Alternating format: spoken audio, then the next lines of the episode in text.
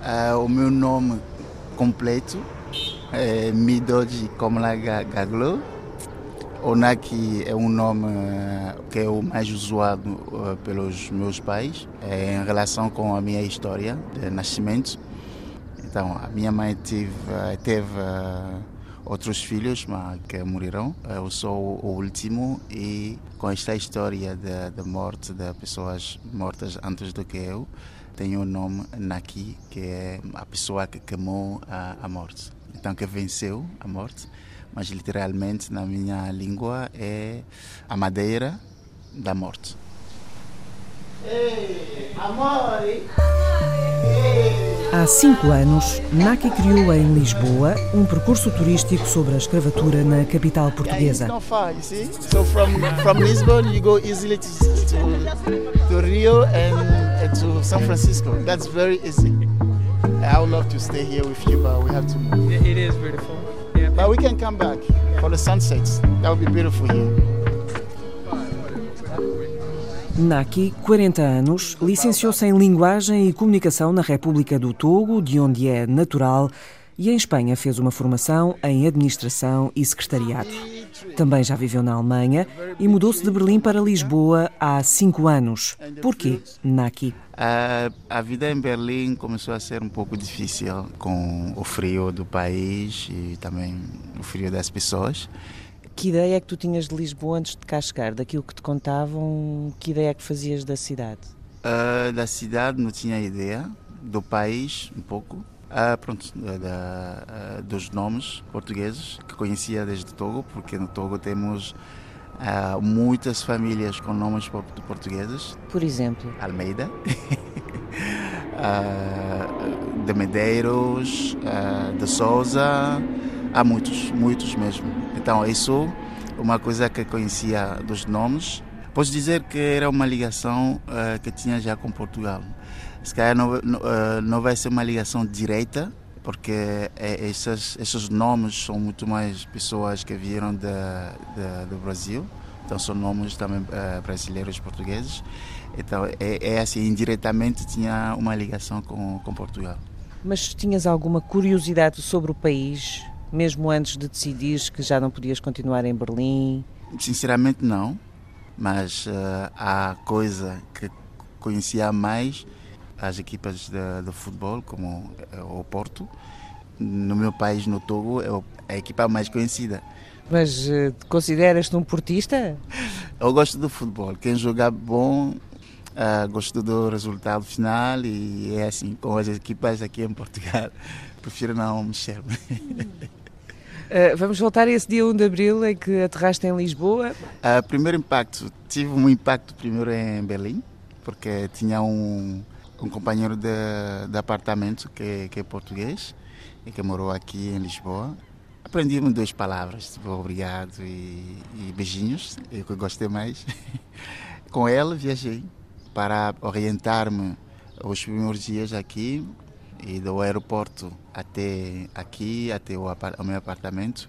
Um, ela mostrou-me por onde passar e tudo, e foi fácil. A primeira impressão é no aeroporto. Uh, vi o aeroporto muito pequeno. a distância entre a pista e o hall vi que era um pouco menos do que outras cidades, mas o impacto, uma coisa mais forte, era mesmo o, as estações de metro. Então? São enormes aqui. São muito grandes. Então, isso foi a primeira coisa que chocou-me, mas não é negativo. Surpreendeu? Surpreendeu mesmo ver as estações assim tão enormes. E quando cheguei na Baixa, da Baixa Chiado, a sair mesmo da, da estação com as escadas assim, pô, era. Isso, sim, é uma recordação que eu tenho mesmo daquele dia. O primeiro dia na cidade de que se apropriou a pé, a calcorrear praças, ruas, travessas, a reunir pessoas de todos os cantos do mundo em volta da história dos escravos, em Lisboa. Tudo começou há cinco anos. A primeira pessoa, as primeiras pessoas, isso, isso também é um bom, uma boa recordação, eram duas professoras em Boston. Foram as primeiras pessoas Primeiras da pessoas. Lisbon African Tour. A Lisbon African Tour. E ainda estamos em contato. Elas estiveram cá para fazer o tour porque tinham muitos alunos calverdianos lá em Boston e queriam conhecer a história do, de Cabo Verde e faziam uma viagem aqui e tinham planeado alguns meses depois outra viagem para Cabo Verde. Então a ligação aqui para Cabo Verde e conhecer esta história antes de irem para Cabo Verde. Isso eram os primeiros na tour, duas professoras, duas mulheres. E pronto, o número agora faço tour quando tem disponibilidade, então vou de uma até, até 20, 25 pessoas. Quero que as pessoas sentem-se mais, uh, menos turistas na cidade. É, tipo, caminhamos, falamos, prefiro um ambiente menos uh, turista. Vamos, fazem parte da, da, da cidade no momento que estão cá. A fazer assim, elas têm tipo esta liberdade, esta liberdade de sentir-se uh, em Lisboa, numa cidade onde que nós não estão vistos como turistas. É por isso que não não uso bandeirinhas, não uso mesmo guarda-chuva e tal. 300 anos resumidos num passeio de 5 horas. Uh, este desafio deve ser mesmo uh, conseguido e vamos por isso. Parece-te que era precisamente por essa Lisboa não existir, porque desapareceu com o terremoto, que, que, que, não havia ainda um percurso turístico sobre a Lisboa da escravatura ou parece-te que há outras razões? Conhecendo já um bocadinho como conhece a sociedade portuguesa, como é que justificas o facto de não haver esse, esse percurso ainda? Um, se calhar o, o, o tema não interessa, uh, pode ser por falta de, de vontade também ou simplesmente não, não, não ter pensado nisso. É verdade que fontes são difíceis para encontrar. Não me estranharia encontrar alguém a dizer que ele também tem este projeto, mas fontes são difíceis. Então tens que, tens que procurar, tens que, que abrir-se a pesquisar em, em vários sítios, em vários livros, vários países mesmo. Quais foram as tuas primeiras fontes? São pesquisas que fazia por, pela net. Quando comecei pela net, encontrei coisas, ainda não, não tinha a forma da, da tour. E quando tive a forma da tour, era com poucas informações, não era tão, tão grande. Logo, a jornalista da RFI pôs-me em contato com a Isabel Castro Henrique, historiadora. E a partir de lá Uh, tinha tantas dúvidas, mas ele sempre com disponibilidade mandava mensagem, explicava bem. Felizmente ela fala francês e ajudou-me muito, muito, muito. Naki traz um livro debaixo do braço durante as visitas, Escravos em Portugal, de Arlindo Manuel Caldeira. Sim, uh, é uma das minhas bíblias. E se pudesse encontrar os historiadores, tinha perguntas para lhe fazer? Há, há tantas perguntas. tantas perguntas. Questões religiosas, por exemplo. Quando morriam os escravos, onde que eram, uh, eram enterrados, isso podia ser uma pergunta bem. Um, então são perguntas assim que às vezes uh, que são perguntas que surgem e uh, que deviam ser esclarecidas. Vamos ver quando é que nos encontramos com o Arlindo Manuel Caldeira. Isso seria uma, seria uma boa oportunidade.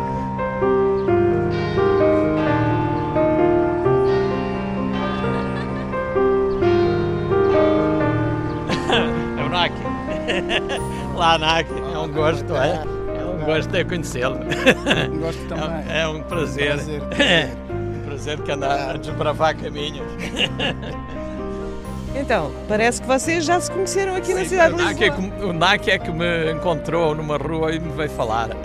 E perto de da rua, a rua Santana Lapa. Santana Lapa, e estava a caminhar e viu o senhor. Uh... Viu e conheceu-me, reconheceu-me. Portanto, hoje temos uma data de questões na aqui que tu gostavas de colocar ao Arlindo Caldeira. pronto, acho que vai ser uma partilha. Vamos. Uh, sim, sim, vai claro, ser, vai ser. E as minhas dúvidas com. Ah, o... preciso que eu saiba. Tudo o que eu souber, que souber tem todo o gosto. Mas, é mas quer dizer, eu tenho mais dúvidas que certezas. Eu é que tenho mais dúvidas. No Largo de São Domingos, os primeiros esclarecimentos sobre religião e escravos. Pronto, eh, esta igreja, já como sabemos, eh, era a primeira igreja onde foi criada esta Irmandade de, da Nossa Senhora do, do Rosário dos Homens Pretos. E há várias perguntas que tenho uh, em relação com os membros desta Irmandade. Vi várias informações a dizer que na Irmandade tem africanos foros e escravos. A minha primeira pergunta, não só a minha, mas também de pessoas que vêm durante o tour, é eh, como é que é possível já desde o século XV ter escravos foros? praticamente desde que há escravos há forros, não é? Depende da vontade do senhor. E muitos desses senhores, ou em geral por altura da morte, outros ainda em vida, por razões, a maior parte da vez por razões de caráter religioso, que é pela salvação da alma, libertavam os escravos. Portanto, não, não é de espantar que já haja forros. Mas repare como a designação também é uma designação venenosa. Bom, porque realmente o forro não era totalmente o homem livre. Mas respondendo à sua pergunta, era possível. E tanto quanto sabemos, nós não sabemos muito destas irmandades, porque da maior parte delas não nos chegaram os compromissos, compromisso é, é onde estão as regras, e, mas há alguma documentação, não é? Portanto, e desta, ela começa por volta de 1460, portanto ainda no século XV, e depois tem uma grande agitação, porque ela é mista, tem negros e brancos, os brancos tentam sempre apoderar-se dela, em relação aos negros e foros, os escravos e os foros, aparentemente só os foros é que podiam fazer parte dos corpos dirigentes. Os escravos podiam fazer parte da Irmandade, mas não da direção das Irmandades. Aqui eh, os, os, os, brancos acabam por tomar conta da Irmandade, depois forma-se já no século XVII uma nova Irmandade e a seguir volta a acontecer o mesmo e saem daqui outra vez, os negros saem daqui e vão constituir outras Irmandades noutras, noutras igrejas, não é? E então, é, um escravo pode, por liberdade, ser membro ou precisa de buscar o batismo ou da, da autorização Não, do, isso, do mestre? Isso tem que ser todos batizados. Ou eram batizados antes do embarque, ou eram batizados na altura do desembarque, ou o seu proprietário tinha seis meses, ou fim de seis meses, se não o batizasse, perdia a, a, a propriedade perdia a posse. E numa irmandade, que era uma irmandade religiosa, por maioria de razão, aí tinham que ser mesmo. E depois, a irmandade é o sítio onde o escravo tem alguns direitos, o que é, é um pouco a contradição do estatuto de escravo. Inclusive tem alguns privilégios, isto é, tem alguns direitos próprios. Estes privilégios são-lhe dados pelo rei. E a, algumas das irmandades o rei dava certos privilégios e um dos privilégios era a irmandade podia libertar escravos mesmo contra a vontade do proprietário, o que é uma coisa inacreditável. Enfim, desde que o comprasse. Né? E a Irmandade precisava ter capitais, dinheiros, o que não é, era uma limitação grande, mas portanto, desde que tivesse, ele podia, comprava o escravo e depois o libertava. Em, em princípio, depois os, os, esse escravo libertado, esse forro, deveria depois pagar à Irmandade só alforria. Escravos e forros procuravam as Irmandades, era também por razões assistenciais, não é? E há outra coisa que também que é a questão da identidade, o conviver. Eu tenho a ideia que é uma das razões que era a comunidade ter o poder se encontrar, poderem cantar, poderem dançar, estar com os seus, com aqueles que têm a mesma cultura, não é? Afirmação de identidade. E a Igreja, curiosamente, favorecia isso. Por quê? Porque quando nós vemos desde o início o papel do, da Igreja na escravatura, e depois ouvi falar desta possibilidade, esta, uh, esta bondade, vamos dizer, da igreja de ajudar os escravos a integrar a sociedade portuguesa através da religião, através da, uh, das irmandades. Qual pode ser a, a razão da igreja para fazer isso? Ninguém põe em causa a existência da escravidão. Uhum. Isto é, a Igreja aceita como natural também. Uhum. Depois, o que considera é que o escravo deve ser como, é um membro também da comunidade cristã, uhum. mas continua a ser escravo. Eu lembro-me de uma das histórias que eu conto no meu livro do, do indivíduo que, mora, eh, que era aqui, que era dourador de, de couro, é... na Rua dos Douradores. Ele era morisco e o o, o chegou a tê-lo fechado numa jaula, a trabalhar, fechado numa jaula, iam lá os sacerdotes da assistência religiosa e tal, e achavam normal que ele tivesse. Portanto, a aceitação da escravidão por o conjunto da sociedade é, é realmente uma das características do período, é, é incrível quando vemos protestos, os protestos em geral são contra a violência do tráfico, a violência do tratamento, não vemos a contestação do Estatuto de Escravidão.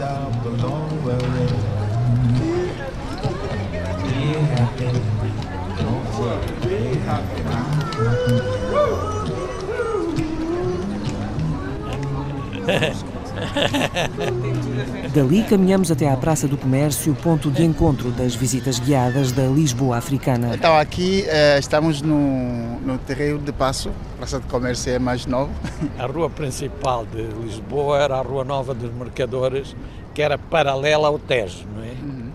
Em conta enquanto aqui as ruas principais são perpendiculares, nesta a rua principal era paralela. Uhum e a, esse largo do Plourinho Velho era num dos extremos, na ponta da rua, da rua Nova dos, na Rua Nova dos Mercadores. Portanto, e era aí, quer dizer, e também não sabemos muito, o que sabemos é que era um sítio onde se, onde se vendia tudo e se faziam leilões, não é? Seja do século XVI, XVII, XVIII, são entendidos sempre como uma mercadoria, é? com preço, com em que é preciso ver qual é a qualidade, não é? se, se estão saudáveis, se não estão saudáveis. É assustador. E, e, e vínhamos há bocado a falar um pouco com a Cláudia, quer dizer, o que é mais assustador nos regimes que aceitam a, a escravidão é o conjunto da população aceita como natural, não é? E eu receio mesmo que o próprio escravizado, que ainda é pior, que o, que o próprio escravizado, com raras exceções, também acaba por se conformar com a sua situação. Que veja um pouco como má sorte, que, é um bocadinho assustador. Claro que vai haver resistências, sabemos que houve resistência, resistências, fugas, etc. Mas a maioria acabava por aceitar e, e, e na esperança da tal alforria, é? Os navios, o escravo Desculpe, mas é que está a passar agora um, um navio aqui, mesmo à nossa frente. Ah, isso, se, se calhar, não sabemos com carregado. mas os escravos que vêm para Lisboa vêm ou nos navios que vêm da Índia, a chamada carreira da Índia.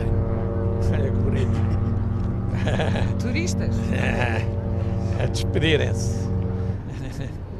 Portanto, os, os, navios da carreira da Índia ou já traziam escravos da Índia, ou moçambicanos, portanto, gente da zona de Moçambique, os cafres, ou no caminho, também muitas vezes paravam em Angola, deixavam tecidos e traziam também escravos.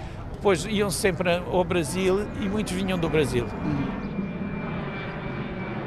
Passaram os navios, os aviões cruzaram o céu, o trânsito de final de dia adensa-se Turistas vão, turistas vêm, em todos os passeios junto ao Tejo.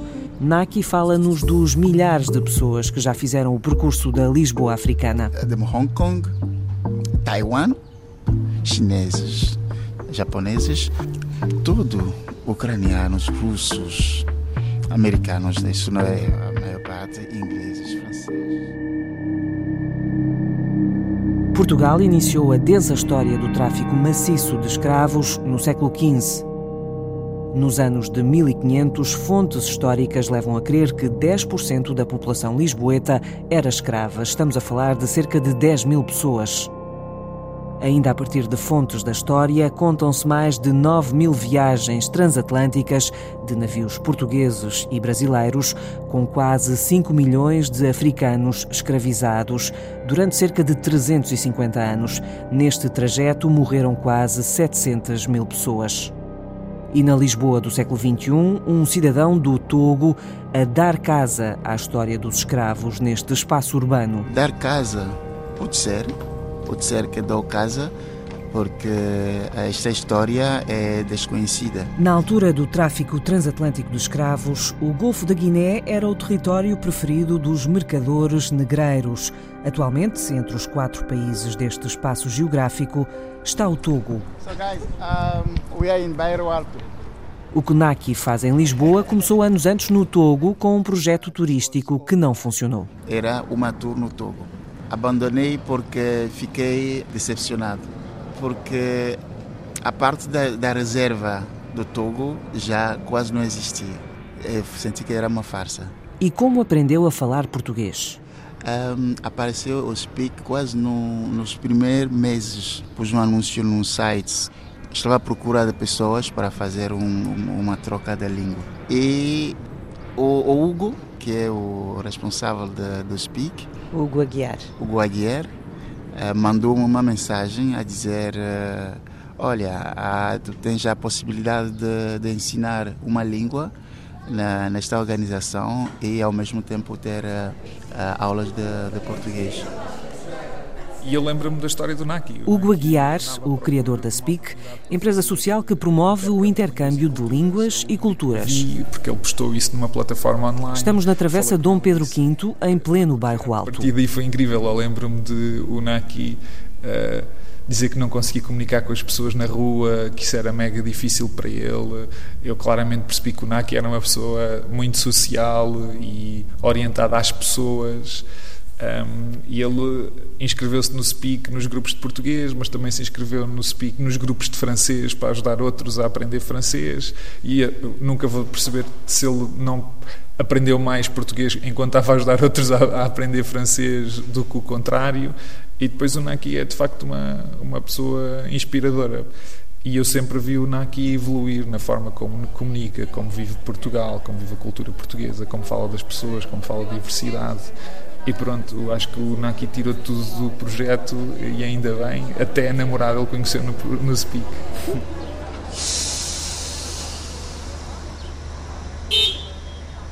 So you can uh, you can imagine that there were not only okay there were not only Portuguese white people who owned slaves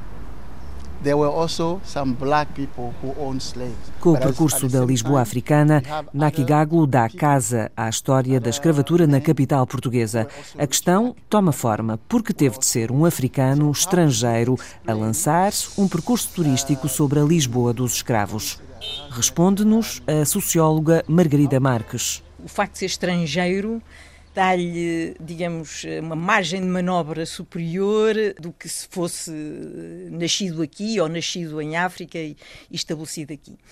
Porque ele não tem essa tal ligação às origens eh, das comunidades de ascendência africana que se instalaram em Portugal.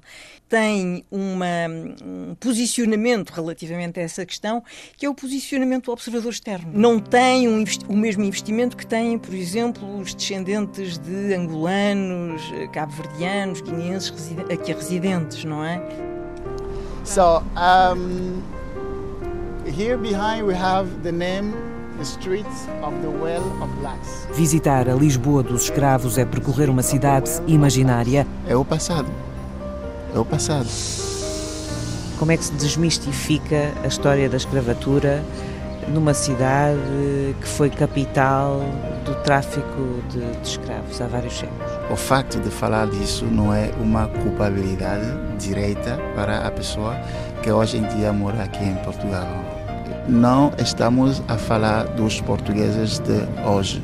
Estamos a falar de portugueses que fizeram o comércio de, dos escravos, estamos a falar dos ingleses, estamos a falar dos franceses, espanhóis e tudo. É o passado. É o passado. É assim que podemos demistificar a história, a pensar que a história é história.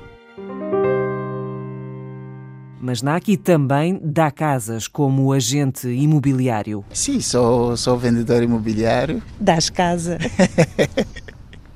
ah, isso comecei há dois anos e meio.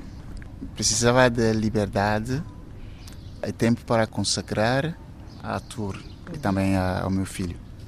Como trabalhava numa empresa e com 40 horas, uh, dei prioridade a, a, a, ver o meu filho e dei ali que saí da empresa e comecei a, a trabalhar nesta imobiliária a, como freelance. É, é, por isso que gosto, gosto de estar ali. Portanto, acabas por conhecer Lisboa por duas perspectivas. Por um lado, através da Lisbon African Tour, vais para a história, para o passado, e nesta outra tua atividade é a Lisboa contemporânea, não é? Que está cheia de estrangeiros. É isso mesmo, é isso mesmo. E gosto, gosto desta parte porque permite viajar por Lisboa. não só por Lisboa, viajar por uh, muitas cidades e, e, conhecer muitas histórias de, de, de casas.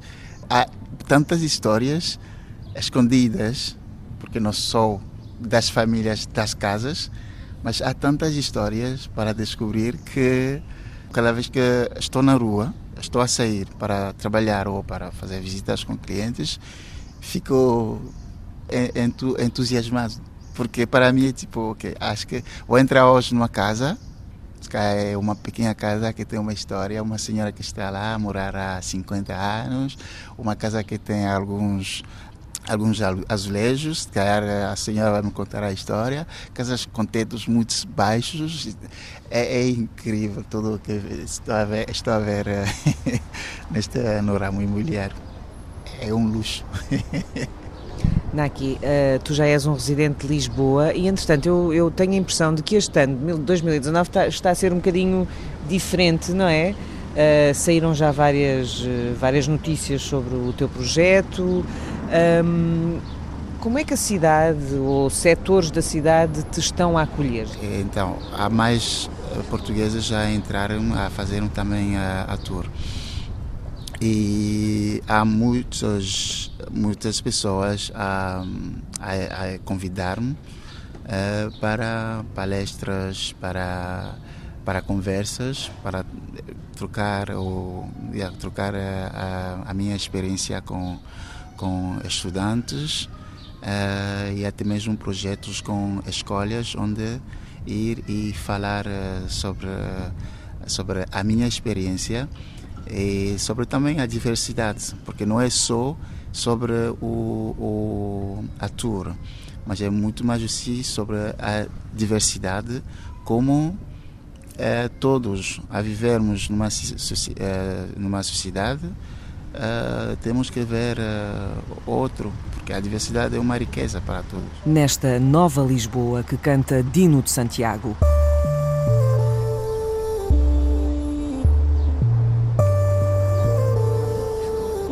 Qual é a ideia? Qual é a ideia? Para nós imaginarmos a cidade de Lisboa como era no tempo da escravatura de onde veio toda essa gente? De onde veio toda essa gente eu não sei. Dizem que estamos na moda, manca quer saber. Sente. Sente esta nova Lisboa. É o Naki. Lá, Naki. Um gosto de conhecê-lo.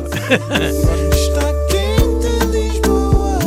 Está quente a Lisboa de Naki.